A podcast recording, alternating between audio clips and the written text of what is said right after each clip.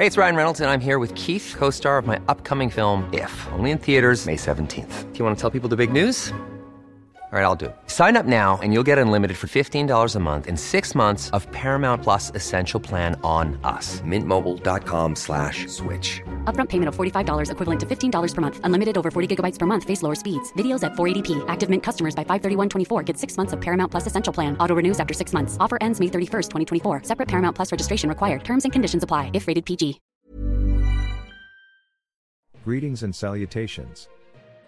Thank you for lending an ear to the voice of the Times for Tuesday, February 20th, 2024.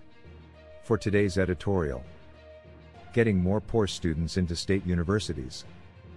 The Commission on Higher Education, CHED, is well aware that admission policies in state universities and colleges, SUCS, are problematic. More children from the upper and middle classes get to enter these universities, especially the best ones like the University of the Philippines. They hurdle the entrance exams and enter universities with affordable tuition and fees because they have been prepared better in their earlier years. Privilege, then, is the name of the game. In view of this, CHED will recommend steps to open the door wider to students from underprivileged families. Last Monday, it unveiled a 15 million pesos study to be done at the Don Mariano Marcos State University, Samar State University and University of Southern Mindanao. The end goal is to help the SUCS in ensuring that admissions policies will give a fair representation of disadvantaged students in higher education. Each of the three universities will gather data to determine the student support services that will respond to the needs of the poor students. This ensures that they stay in school and finish their studies, according to CHED chairman, Dr. Prospero de Vera III. The latest CHED data show that 3 students out of 10 drop out temporarily, or even permanently, because of financial difficulties, family problems, relocation, medical or mental health concerns, and academic hardship. De Vera said the study intends to fix the disproportionate admission rates in the universities.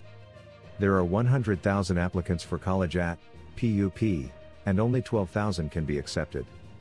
He said, I think, PUP, has to review its admissions policy to see who is qualifying. If they see that it disproportionately disadvantages certain sectors, the board has to discuss what needs to be done. Thus, the empirical evidence will be the starting point in altering the skewed admissions policy. There are 1,708 private colleges and universities nationwide and 696 state run schools.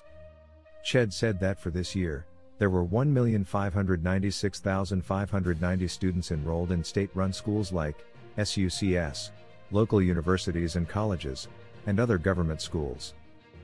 De Vera said that while the three, SUCS, were chosen as study sites, CHED will also collect data from other, SUCS. These can then be put in a matrix so that if there are good things that can be done in the admission applications of SUCS, these can already be implemented to generate data in other SUCS. Part of the study involves documenting the existing best practices, with some SUCs already doing some innovations. The research, said De Vera, will allow the collection of these best practices, which other SUCS can already implement while the research is going on. While this research is still being done, other measures can already be taken to ensure greater access to students who come from poor communities.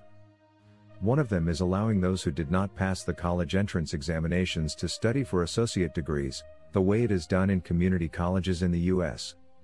After two years of the associate degree, those who qualify for the regular courses will then be accepted.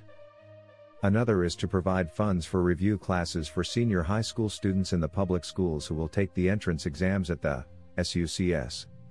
This is to level the playing field between them and the students who are in the better equipped private schools. Moreover, hybrid education, which involves a mix of face to face and online classes, can be encouraged.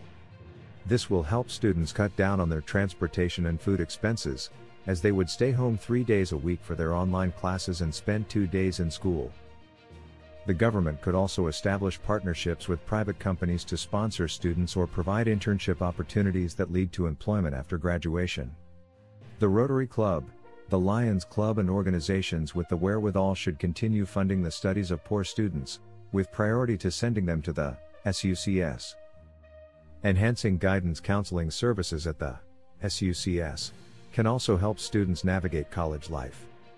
Such counseling should also involve seminars, workshops, and modules on emotional well being. The government should also invest in infrastructure and internet connectivity to ensure that students have access to their schools and get linked to online learning resources. Students face an uphill battle in finishing their studies, but education is one sure way to lift them from the poverty that stalks the land. Our longest trusted English newspaper since 1898. Now available digitally. Computer. Order the Manila Times Digital Edition. Subscribed.